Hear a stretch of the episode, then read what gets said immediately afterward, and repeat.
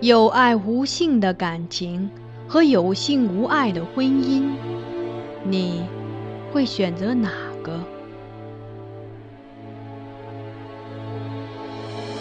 这是一个淹没于《宋史》中的故事。皇帝的爱女选择了前者，她贵为公主，不更父母之言，谓之失德之名。纵自兄义，无所畏惮，数为君父之命，凌灭夫家。他身为内侍，不自谨，过恶至大，罪恶山积，丧服众诛。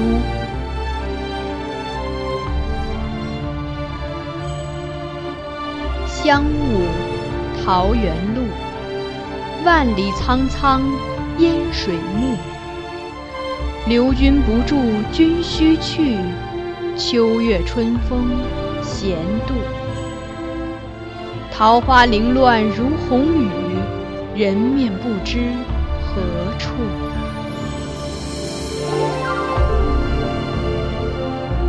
欢迎收听米兰 Lady 作品《孤城闭》，由菊与纸播讲。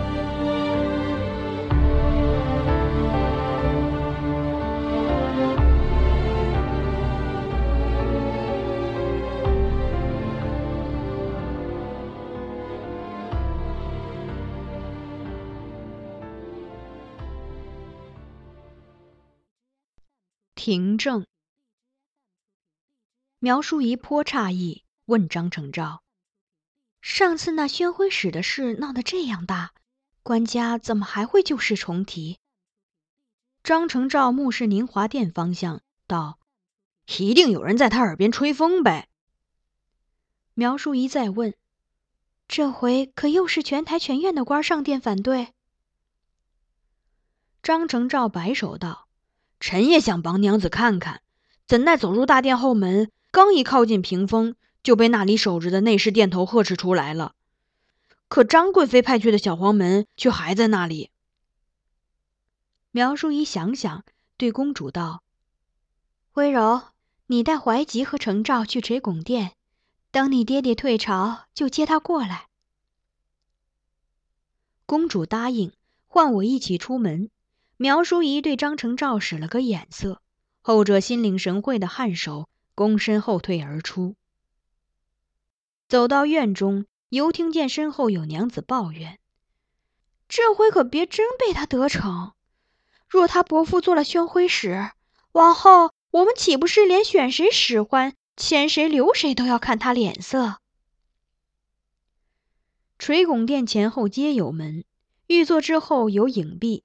左右设屏风，皇帝及殿中内侍由后门出入禁中。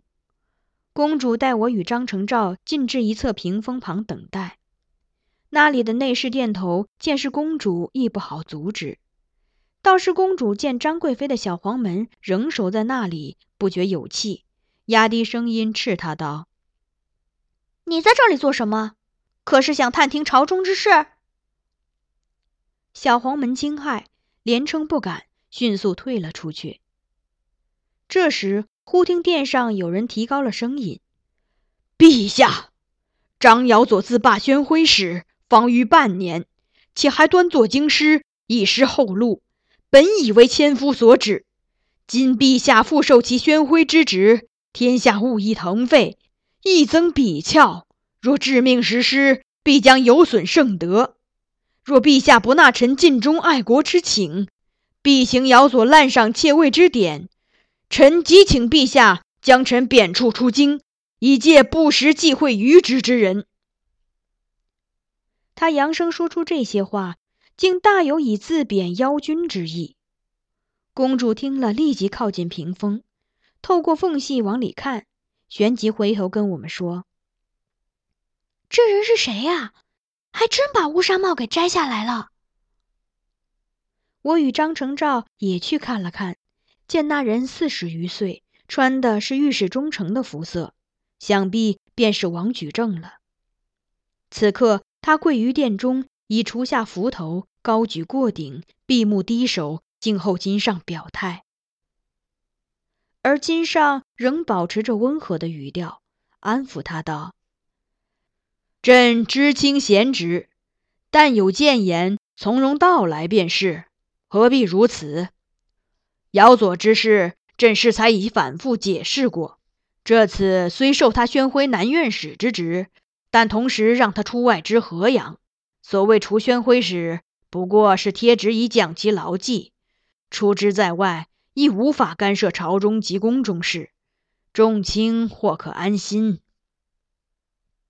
他语音才落，便又有个官员站了出来，承护躬身，正色道：“陛下，宣徽之职仅次于二府，不计内外。张尧佐护恩宠之后，凌灭祖宗之法，妄图非分，屡次向陛下讨职求赏。若除宣徽南院使，今虽出领外镇，将来亦必求入见，即图本院供职，以致史相重任，陛下不可不察。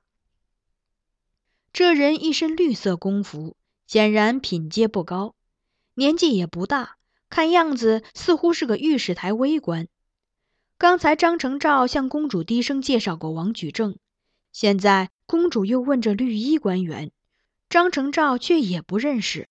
遂转手请教一旁的内侍殿头，那内侍殿头犹豫了一下，还是回答了：“那是殿中侍御史李行堂介。”公主打量了一下殿上官员，又问：“包拯是哪位？”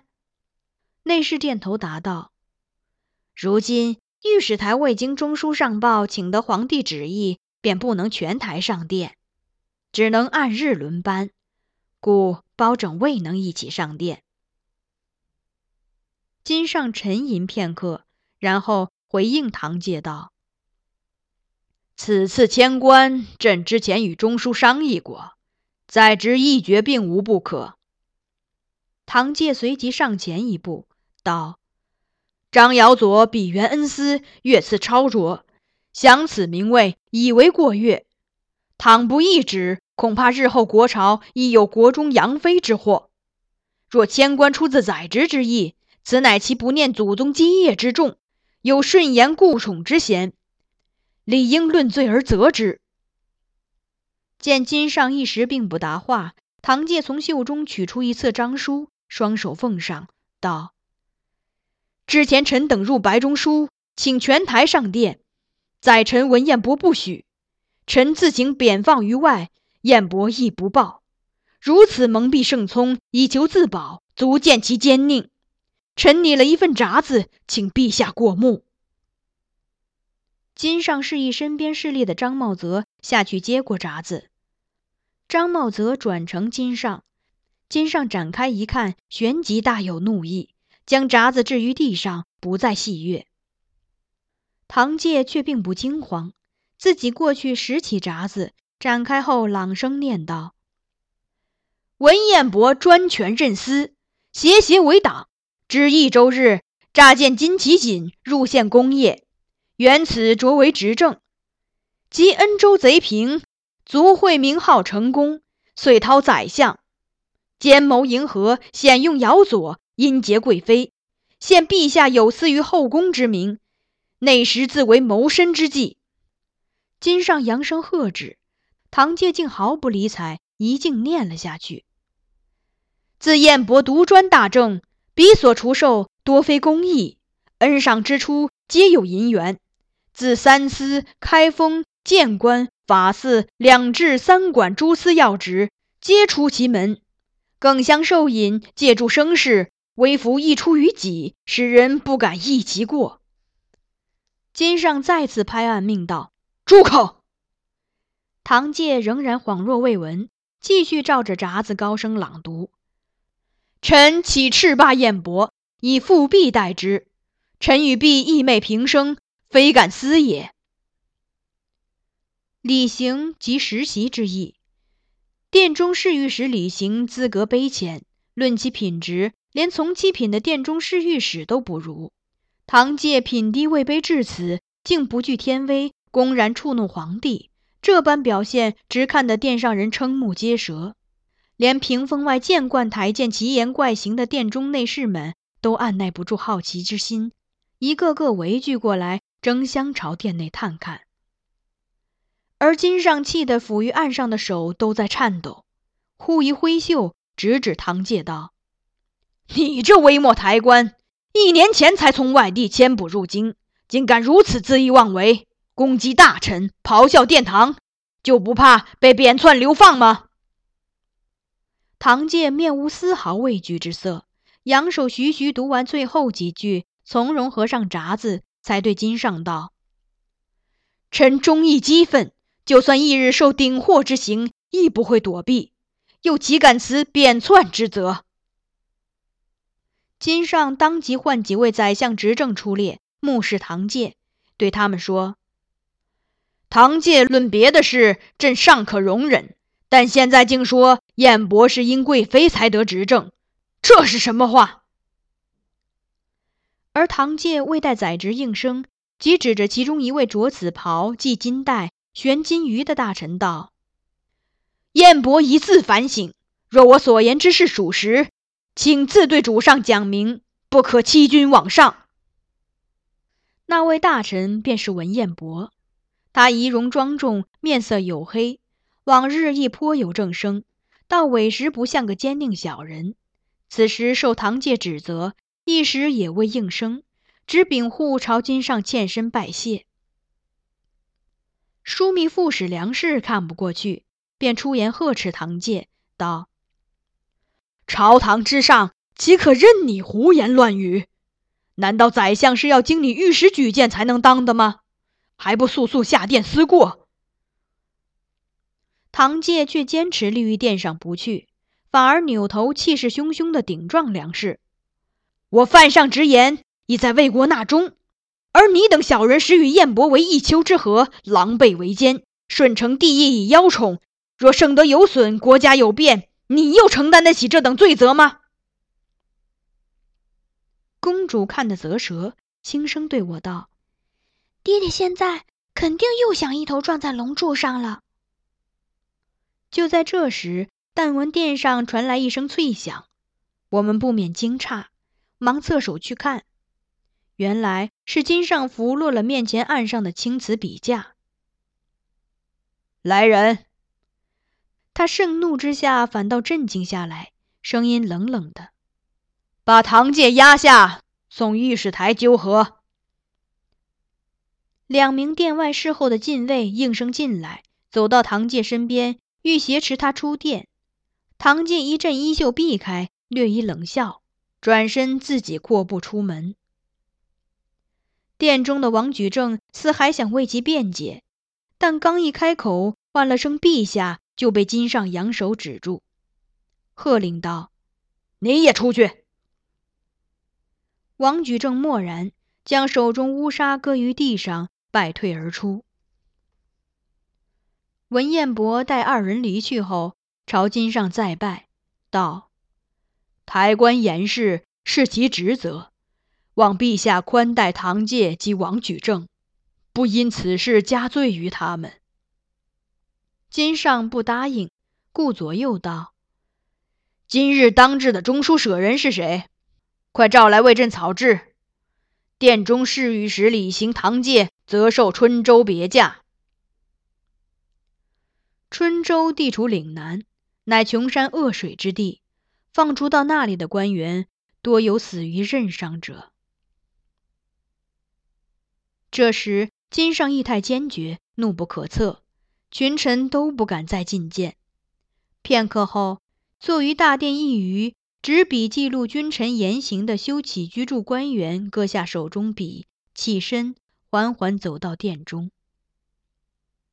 此人长身美髯，举止温文，我一看即认出他是多年前见过的蔡襄。在因新政风波外放数年后。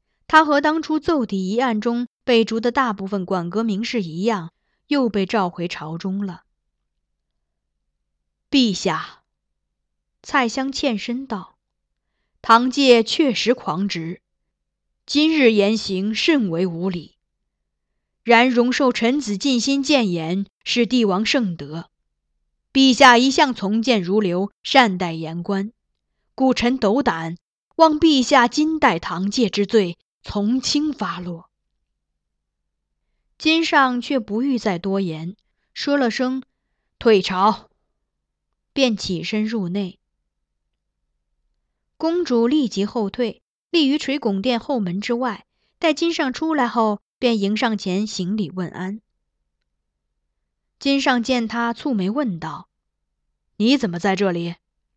公主微笑道：“爹爹忘记了吗？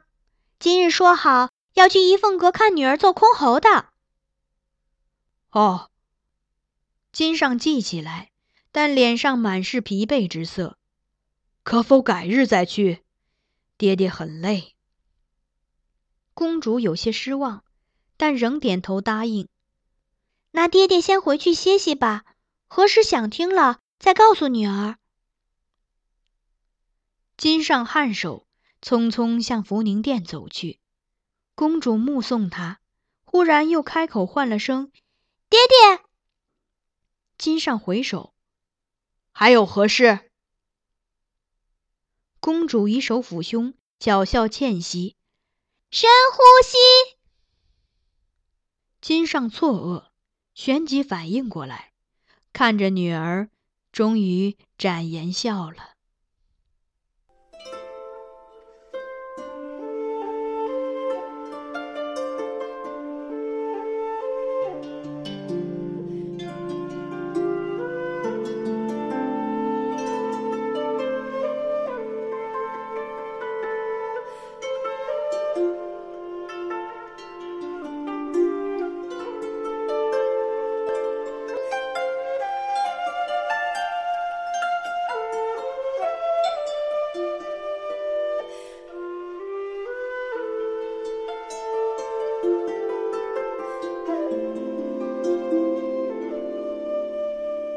您刚才收听到的是菊与纸播讲的有声小说《孤城闭》，欢迎继续收听。